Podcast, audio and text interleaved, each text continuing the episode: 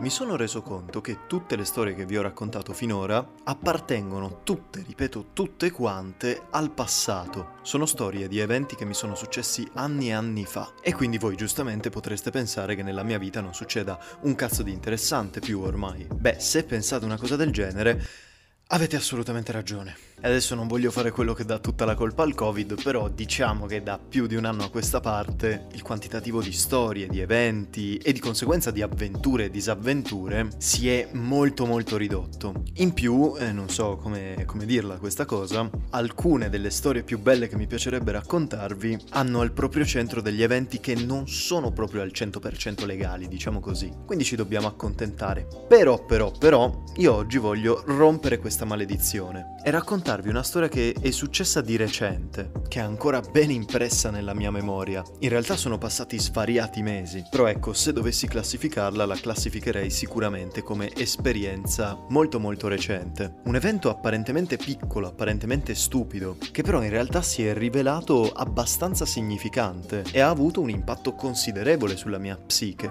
sulla mia filosofia di vita in generale proprio. No, vabbè, forse sto esagerando un pochettino, però diciamo che sono quei piccoli eventi che ti fanno capire alcune cose, che ti fanno avere un'epifania e che, anche se in misura molto lieve, ti fanno realizzare certe cose. Però, bando alle ciance, io direi di cominciare subito questa succosa storia. Tra l'altro, io non ho mai capito perché si usa succoso come aggettivo per descrivere qualcosa che non è un frutto. Cioè io ogni volta che dico succosa mi immagino proprio di prendere la storia, di addentarla così, avere tutto il succo che ti sbrodola sul mento, così. Sto divagando forse. Dunque, era il 19 ottobre del 2020 e dovete sapere, questo è importante per la storia, che io intorno a settembre mi sono iscritto ad un corso di doppiaggio triennale presso una scuola abbastanza prestigiosa di Torino, che è la ODS, che sta per Operatori del doppiaggio e dello spettacolo. Ne approfitto così per fargli fargli un po' di pubblicità. Una scuola molto professionale, molto figa. E le lezioni iniziavano per l'appunto verso la fine di ottobre. Il 19, nella fattispecie, controllo subito, era un lunedì, avevo la seconda o la terza lezione. E la particolarità di queste lezioni è che erano tutte molto tarde, in orario serale. Questa in particolare iniziava alle sette e mezza di sera e finiva alle dieci e mezza. E io la sento la campanella che vi è suonata nella testa, eh, alle dieci e mezza, però è dopo il coprifuoco. E sì, era dopo il coprifuoco. Era già stato introdotto il coprifuoco alle 10 e la scuola infatti ci aveva fornito a ciascuno di noi un attestato, una sorta di autocertificazione in cui veniva constatato che appunto lo studente tal dei tali ha frequentato la lezione del corso dalle 7 e mezza alle 10 e mezza e quindi dalle 10 e mezza in poi sostanzialmente ha bisogno del tempo per tornare a casa. Questo veniva detto anche se in maniera un po' più aulica, un po' più formale. E ora che ci penso, io questo attestato, questa autocertificazione potrei utilizzarla sempre. Cioè io potrei uscire dopo il coprifuoco, che adesso c'è il coprifuoco alle 23, probabilmente per quando uscirà questo episodio sarà anche stato abolito del tutto, o poco mancherà insomma, però io potrei uscire quando cazzo mi pare, utilizzare quell'autocertificazione ed essere sempre giustificato, non ci ho mai pensato comunque. Quindi la nostra storia inizia il 19 ottobre intorno alle 10 e tre quarti 11 di sera. Io stavo per l'appunto tornando dalla lezione e la sede di questa scuola non è lontanissima da casa mia, però diciamo una buona mezz'ora a piedi.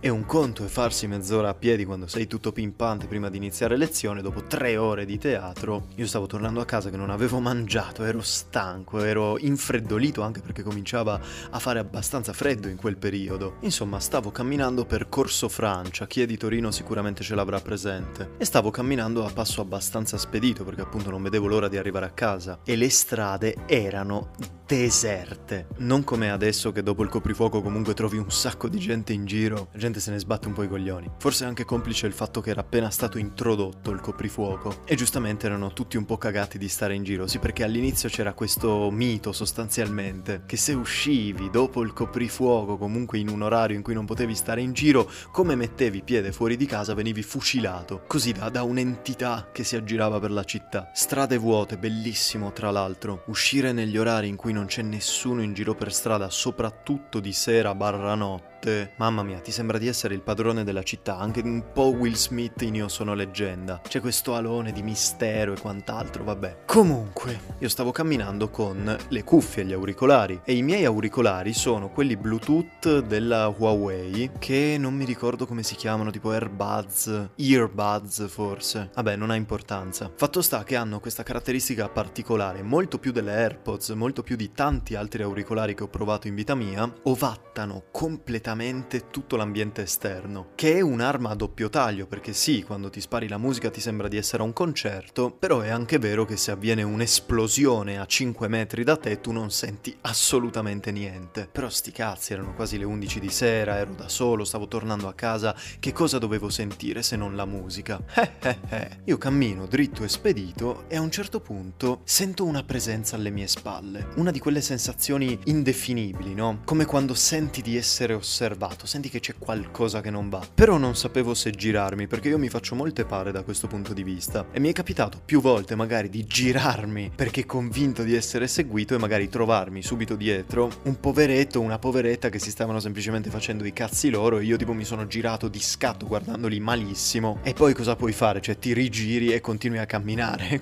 Però fai una figura di merda, quindi volevo evitare sinceramente. Guardo con la coda dell'occhio e non noto niente, almeno niente di sospetto. E vabbè, mi dico, sarà una mia impressione, sarò io stanco, paranoico, forse troppo inquietato dal fatto che ero da solo in giro e mi sentivo un lestofante sostanzialmente, un criminale che era uscito dopo il coprifuoco, mamma mia. Comunque tiro dritto e continuo a camminare. Però quella sensazione mica se ne va. Continuo a sentire una presenza alle mie spalle, come se qualcuno mi stesse per davvero seguendo. Allora faccio la cosa che ogni persona normale, ogni persona che giustamente non vuole fare brutte figure farebbe. Tiro fuori il cellulare, apro la fotocamera frontale e faccio finta di farmi un selfie per vedere appunto se dietro di me ci stava qualcuno. Io sono proprio bacato in testa comunque, cioè non girarsi, per carità, se ti giri fai una figura di merda, però se fai finta di farti un selfie in mezzo alla strada completamente a caso, palesemente per vedere chi ti sta dietro, allora lì tutto liscio. Comunque una volta aperta la fotocamera frontale, faccio per alzare il braccio giustamente per inquadrare dietro di me e proprio in quel momento sbuca una ragazza completamente a caso alla mia destra. Io prendo anche un po' paura, penso di essere sobbalzato, perché appunto già ero un po' inquietato di mio perché sentivo che qualcuno mi stava seguendo e di fatto era, era lei che mi stava seguendo. Poi quando meno me l'aspettavo, a mo' di jumpscare, no, per riallacciarmi anche alla puntata precedente, era stata costruita tutta questa tensione così e proprio quando meno me l'aspettavo, nel momento in cui alzavo il cellulare, proprio lì è sbucata e praticamente ha accelerato il passo quel tanto che bastava per arrivare sul mio stesso livello o leggermente davanti a me ed entrare nel mio campo visivo palesandosi. Io dopo essere sobbalzato ovviamente mi fermo, metto via il cellulare e mi tolgo uno dei due auricolari perché altrimenti non avrei mai sentito niente. E infatti quando tolgo gli auricolari lei mi fa ah avevi le cuffie ecco perché non mi sentivi è un po' che ti sto rincorrendo. E io sono lì tipo eh, ok sì ma che cazzo vuoi? Cioè, non le ho detto così ovviamente, anche perché la vidi in faccia. E questa qui era messa malissimo. Aveva tutti i capelli scompigliati, il naso rossissimo perché penso un misto fra il freddo e la mascherina che comunque era abbassata. Aveva gli occhi lucidi o aveva pianto o stava per. E parlava e si muoveva in maniera tutta esagitata, come se stesse avendo un- una crisi di nervi, non lo so. E io anche per questo le dico, dimmi cosa, cosa è successo, perché mi stavi seguendo. E lei si mette a spiegarmi. Fa tutto un discorso in maniera, come vi ho detto, iperconcitata, come se stesse veramente per avere un attacco di panico, non lo so. E mi spiega che sostanzialmente lei è rimasta senza benzina, che aveva portato la macchina ad una pompa di benzina molto vicina a dove ci trovavamo. Io l'avevo passata da 5 minuti tipo, quindi avevo perfettamente presente di cosa stesse parlando. Quella pompa di benzina non le prende la carta di credito e mi fa poi che quel giorno aveva lavorato tutto il giorno, che sua madre non poteva venirla a prendere perché stava male a casa e il fidanzato era, non mi ricordo dove cazzo era sto fidanzato, fatto sta che era rimasta lì da sola, senza nessuno ad aiutarla, senza soldi in contanti e quindi senza benzina per la macchina, che era da 10 minuti che stava rincorrendo praticamente la gente cercando qualcuno che potesse aiutarla, però non c'era nessuno per il coprifuoco e io sono la prima persona che ha visto da lontano e quindi mi ha inseguito, mi ha puntato perché sostanzialmente voleva chiedermi aiuto Quindi devo dire molto gentilmente, molto cortesemente, era carinissima sta ragazza. Carina nei modi ovviamente, poi di faccia era... Beh, era un po' un cesso. Questo non c'entra assolutamente niente con la storia, era solo per infamarla un po', anche perché dal titolo avrete già capito come va a finire questa storia. Comunque, fatto sta che molto gentilmente, molto cortesemente, molto carinamente mi chiede se posso prestarle 10 euro. Così lei avrebbe messo quello che bastava alla macchina per arrivare fino a casa perché abitava fuori Torino, mi ha sparato il nome di un posto che francamente non ricordo, e poi il giorno dopo ci saremmo visti e mi avrebbe restituito i soldi. Io di mio, quando qualcuno mi chiede qualunque cosa, mi sento sempre terribilmente in imbarazzo. Mi scoccia dire di no, però al tempo stesso mi scoccia anche fare quello che mi stanno chiedendo. Quindi ci sono tipo un paio di momenti, un paio di secondi di incertezza in cui non so mai cosa rispondere. Ecco, in quei momenti di incertezza la guardai un po' più attentamente. Come vi ho detto, era messa molto male, non solo perché era bruttina di suo, ma anche perché appunto si vedeva che era su di giri, aveva corso, quindi aveva il fiatone, non riusciva a respirare, non riusciva a parlare bene, infatti per dirmi tutte queste cose ha fatto un discorso iper frenetico, confusissimo, aveva le lacrime agli occhi, io vi giuro che pensavo che si stesse per buttare su di me e piangermi sulla spalla. La voce tutta rotta, singhiozzante, avete presente quando, quando la voce ti fa quei- quegli sbalzi su e giù, perché sei tutto esagitato, in più col fiatone non si capiva niente. Poi più volte faceva un gesto, praticamente mentre mi parlava faceva un passo indietro, distoglieva lo sguardo guardando da un'altra parte e con un'espressione tutta sconsolata si passava tipo le mani sui capelli, sulla fronte, in un gesto praticamente di disperazione, lo faceva straspesso. E io ragazzi, chiamatemi gentiluomo, chiamatemi gran coglione idiota, io di fronte a una cosa del genere non potevo far finta di niente. Io ho provato a mettermi nei panni di questa poveretta, ho detto cazzo se io rimanessi in una città abbastanza grande perché Torino è grande, di notte, dopo il coprifuoco, mi si ferma la macchina e io non ho la più pallida idea di come tornare a casa perché non ci sono pullman, non c'è un cazzo, cioè anche io starei per piangere dalla disperazione. In più l'ho scrutata veramente bene, appunto con tutte queste cose. Ho detto no, se mi sta prendendo in giro, se è tutta una fregatura perché ovviamente l'avevo pensato. Quando qualcuno ti chiede soldi, anche involontariamente quella è la prima cosa a cui pensi. E io infatti ho pensato, ho detto no, questa non sta cercando di fregarmi, questa è disperata. E se mi sta fregando è veramente un'attrice da Oscar. In più, quando mi aveva chiesto i 10 euro, mi aveva anche detto ti do il mio numero, ti do tutto quello che vuoi, così stai tranquillo che non sto cercando di fregarti. Insomma, tutte queste cose unite, ero abbastanza sicuro, cazzo, che non stesse cercando di fregarmi. Quindi le dico, aspetta, fammi vedere un attimo. Tiro fuori il portafoglio, erano rimasti giusto giusto 10 euro. Li ho presi e le ho dato la banconota. Lei l'ha presa, mi ha ringraziato tantissimo, mi ha detto che le stavo salvando la vita, che ero veramente, che ero un salvatore, che mi avrebbe donato un rene. E io, pensate che coglione, mi sentivo così fiero di questo gesto, così fiero di questa gentilezza che stavo facendo a una persona completamente sconosciuta, per pura empatia, perché sono buono, oltre che ovviamente un gran coglione. Quando lei mi ha ringraziato io le ho detto no, tranquillo, non devi ringraziarmi, ma figurati, non mi costa niente. Cioè facevo anche il Gandhi della situazione, capito? E poi le ho detto però, giustamente perché non regalo 10 euro così al primo che me li chiede, le dico mi lasci solo il tuo numero così poi con calma domani ci sentiamo, ci mettiamo d'accordo e me li restituisci quando riesci. Lei mi fa sì sì sì tranquillo tranquillo te lo do subito, mi dà questo numero e io la prima cosa che faccio perché ok fidarsi, però la prudenza non è mai troppa, vado subito su Whatsapp e vedo effettivamente che il suo numero esisteva, lei si chiamava Martina, quindi l'ho salvato semplicemente come Martina e sotto la voce Martina mi dava effettivamente. Questo numero con una foto, ho aperto la foto e ho visto che era lei, quindi lì ho avuto praticamente la conferma che lei non mi stesse fregando, che non era tutto un piano diabolico per spillarmi 10 euro e che lei era veramente una povera ragazza che aveva bisogno di aiuto. Quindi a quel punto lei mi ringrazia ancora tantissimo, a un certo punto ci salutiamo, lei torna verso la sua macchina tenendo saldamente in mano quei 10 euro, maledizione se ce li avessi adesso, non so neanche cosa cosa farei? Li incornicerei probabilmente, li metterei in una teca tipo la numero uno di Paperon de Paperoni e io continuo per la mia strada, mi riavvio per la mia strada e camminavo appunto tutto fiero, contentissimo di aver fatto questa gentilezza, contentissimo di essere stato utile a qualcuno. No, mi sentivo veramente bene con me stesso. È bello, avete presente quando fate una volta ogni tanto quella sporadica opera di beneficenza, tra virgolette, non lo so, per sbaglio vi scappa di lasciare qualche monetina al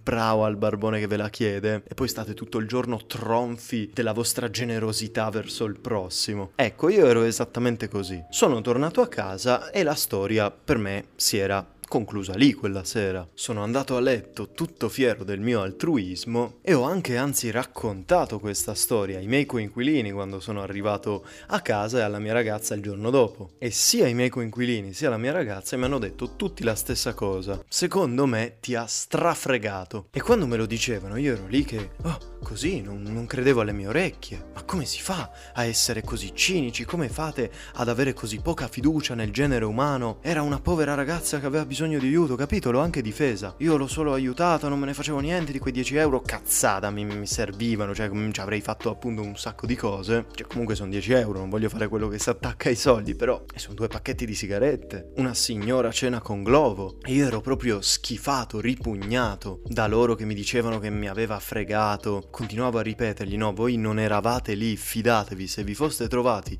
in quella situazione avreste fatto la stessa cosa mia, quella ragazza aveva veramente bisogno d'aiuto, sembrava veramente sincera e poi guardate mi ha anche lasciato il numero. E tutti quando vedevano che insistevo così tanto dicevano vabbè, vedremo, tu scrivile intanto, vedi se ti ritorna questi 10 euro e poi tiriamo le somme. E io la mattina dopo, non troppo presto ma neanche troppo tardi, giusto? All'ora giusta proprio per contattare una persona, proprio perché sono educato, ho proprio la chat davanti, ve la sto leggendo. Alle 9.53 le scrivo: Ciao, sono Federico, il ragazzo di ieri sera. Riusciamo a incontrarci oggi in qualche modo? Messaggio semplice, lineare, gentile, però che fa capire, insomma, che c'è uno scopo, che c'è un'intenzione dietro, cioè ritornami cortesemente i miei 10 euro che ti ho prestato facendoti un favore. Martina visualizza il messaggio circa un'ora e mezza dopo, alle 11.27, e ovviamente non risponde. E lì comincia a scattarmi un campanello d'allarme, dico Cristo, sta a vedere che avevano ragione, che questa veramente scompare con i miei 10 euro. No dai, magari è impegnata, magari al lavoro non è riuscita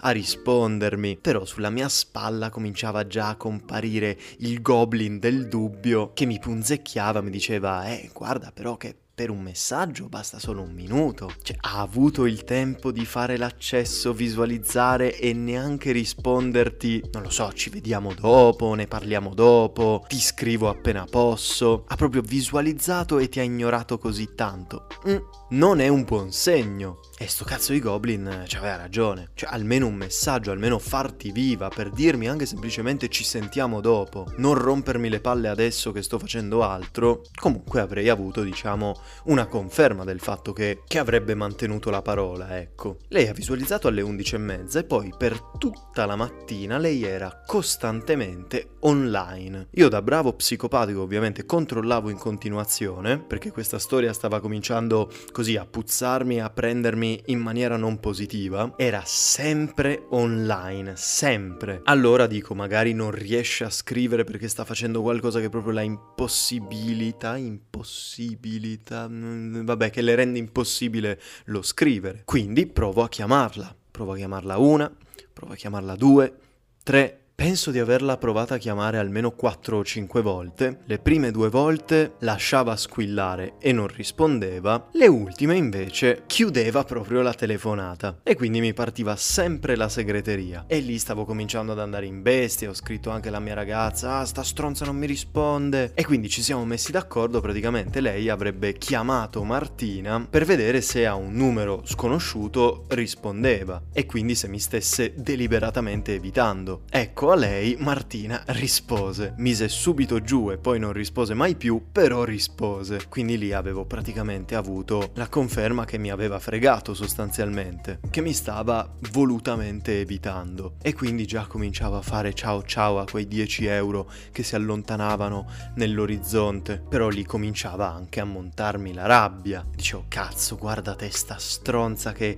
mi ha rubato i soldi adesso mi evita. No, no, non può finire così. Devo fare assolutamente qualcosa. Sai che faccio? Le scrivo un bel messaggio minatorio. E quindi le ho scritto alle 13.34, quindi dopo tutta la mattina che era online e non mi cagava e non mi rispondeva alle telefonate, scrivo Sto provando a chiamarti ma non mi rispondi. Sappi che ti chiamerà lo studio legale dei miei genitori in quanto avvocati, lo studio legale associato Stern Rosaroni. Se ti va, controlla anche su internet. Buona giornata! E lei effettivamente deve aver controllato su internet, deve aver trovato lo studio effettivamente dei miei genitori e si è sicuramente cacata sotto. Perché io le ho scritto questo messaggio alle 13.34 e alle 13.38 4 minuti scarsi dopo che io gliel'avevo inviato, lei mi risponde con un vocale di 28 secondi, che io mi sono a lungo interrogato se farvi ascoltare oppure no, e alla fine ho deciso sinceramente di farvelo sentire, perché uno è impossibile che lei becchi questo podcast e si ascolti questo episodio, quindi vado sul sicuro, e due, anche se lo beccasse, anche se avesse l'audacia di venire a rompermi le balle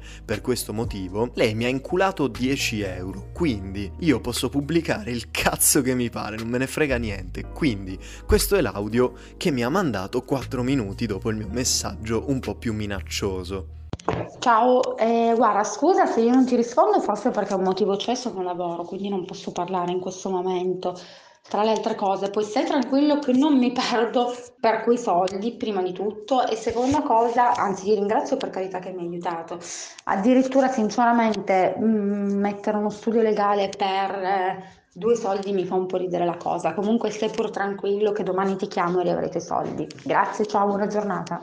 You lying ass bitch. A onor del vero, quando ho sentito questo messaggio mi sono un po' vergognato, perché ho detto, eh, sta a vedere che veramente era al lavoro, veramente non, è, non riusciva, era impossibilitata a rispondermi, ho fatto una figura di merda. Però il Goblin mi tirava uno scappellotto e mi diceva che cazzo dici, poteva scrivertelo un messaggio. E infatti, quattro minuti dopo, così per mantenere questo equilibrio, io le ho risposto, un semplice messaggio sarebbe bastato. Vedevo che eri online e non mi rispondevi e mi sono fatto due domande. Fammi sapere per domani domani. E poi, non contento, 13 minuti dopo, alle 13.55, le ho scritto comunque preferirei che ci vedessimo oggi. Così, per far capire che avevo delle, delle pretese, avevo delle esigenze. No, no, non domani, tu me li restituisci oggi, se no sono cazzi tuoi. Eh ragazzi, a questo punto non è che sia rimasto tantissimo da raccontare. Il giorno dopo, quindi il 21 ottobre 2020, a mezzogiorno e 49 io le ho scritto Ciao, aspetto che tu mi dica quando ci vediamo oggi. Sono sicuro di aver provato a richiamarla almeno una ventina di volte, fra chiamata normale e chiamata WhatsApp.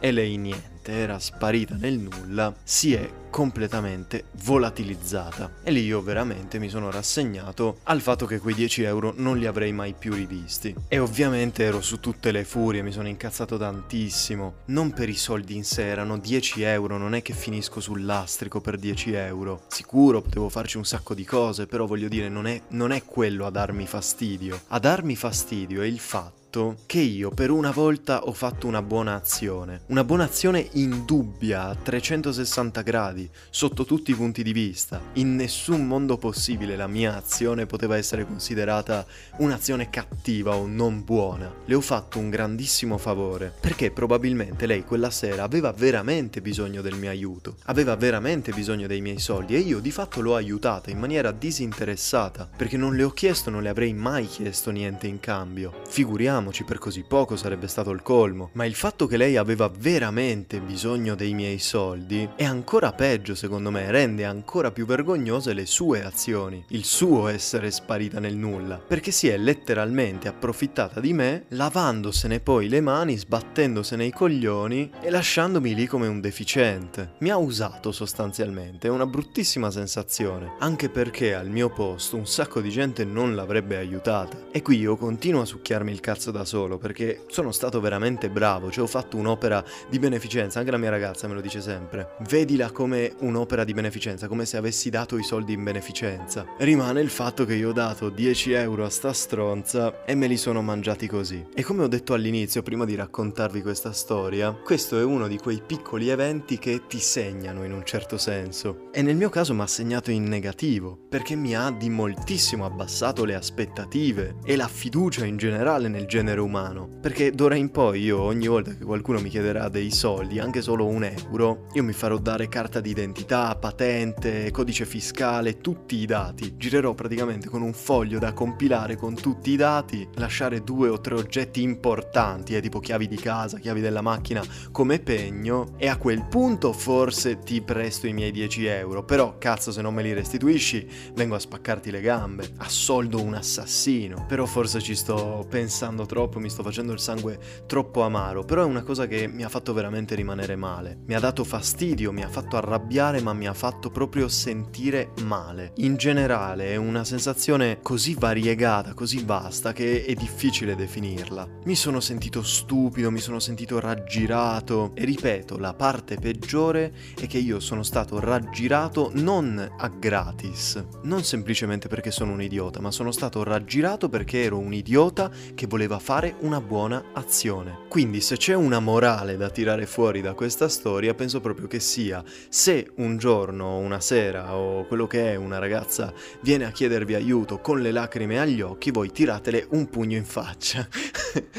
no, no, no, non me la sento di darvi una morale, semplicemente a invitarvi ad essere molto più sospettosi, molto più diffidenti. Come il detto, ragazzi, fidarsi è bene, non fidarsi è meglio, perché se io potessi tornare indietro e fare una cattiva azione tenendomi i miei 10 euro in tasca, piuttosto che fare una buona azione ma perdere 10 euro e sentirmi un cretino raggirato, io sceglierei la prima tutta la vita. E la storia finisce qua. Però c'è un ultimo colpetto di scena. Non è proprio un colpo di scena, è più un finale a effetto. Io mi sentivo troppo male, gliel'avevo fatta passare troppo liscia. Più che chiamarla e scriverle non potevo fare assolutamente niente, in ogni caso non mi avrebbe risposto. Non ci ho nemmeno pensato a muovere azione legale perché sarebbe stato un casino micidiale per 10 euro, non ne valeva veramente la pena. Però giustizia doveva essere fatta. E proprio per questo motivo, per avere la giustizia dalla mia parte, e anche perché avevo bisogno di un finale per questa storia, io il 20 maggio del 2021, pochissimo tempo fa, le ho scritto un messaggio. Ciao! Non so se ti ricordi di me, sono il ragazzo al quale la sera dello scorso 20 ottobre hai deliberatamente rubato 10 euro. Ho anche sbagliato, tra l'altro, era il 19 ottobre, non il 20, vabbè. Ti scrivo perché, essendo passati ormai 7 mesi, deduco ragionevolmente che quei soldi non li rivedrò mai più. Non mi interessa della cifra, si tratta solo di 10 euro che avrei comunque speso in altro modo. Ci tenevo semplicemente a farti i complimenti per essere una delle persone più moralmente stomachevoli che abbia mai conosciuto. Non ti nego di sentirmi stupido per essere cascato nel tuo trucchetto e non intendo farti la predica, anche perché la feccia come te non capirebbe e non cambierebbe ugualmente, rendendo ogni mio sforzo vano. Voglio solo dirti che la gente come te mi ripugna in tutto e per tutto. Ti sei approfittata della mia empatia, della mia bontà e dell'aiuto che ho elargito in maniera del tutto disinteressata a una persona che mi sembrava in difficoltà. Per questo non ho altro da dire se non vergognati. Spero che con quei 10 euro ti sia comprata la dose letale di qualunque droga tu ti faccia per essere una morta di fame di questi livelli. Ti auguro tante brutte cose, ciao stronza! E poi l'ho vigliaccamente bloccata perché avevo paura che mi mandasse un albanese sotto casa a spaccarmi la faccia. E voilà, questa era la storia recente che mi è successa. Non qualcosa di eclatante, non qualcosa di micidiale, però anche in questo caso, come tutte le altre, è una storia che mi ha fatto provare delle emozioni e quindi io ve l'ho raccontata. E c'è anche una morale a questo giro, quindi è stata molto più costruttiva delle altre volte. Anche le prossime storie saranno più recenti comunque, quindi preparatevi preparatevi perché ne arriveranno delle belle. Cioè, delle belle non lo so, però comunque arriveranno storie. E io come sempre ragazzi vi saluto e vi ringrazio tanto. Adios!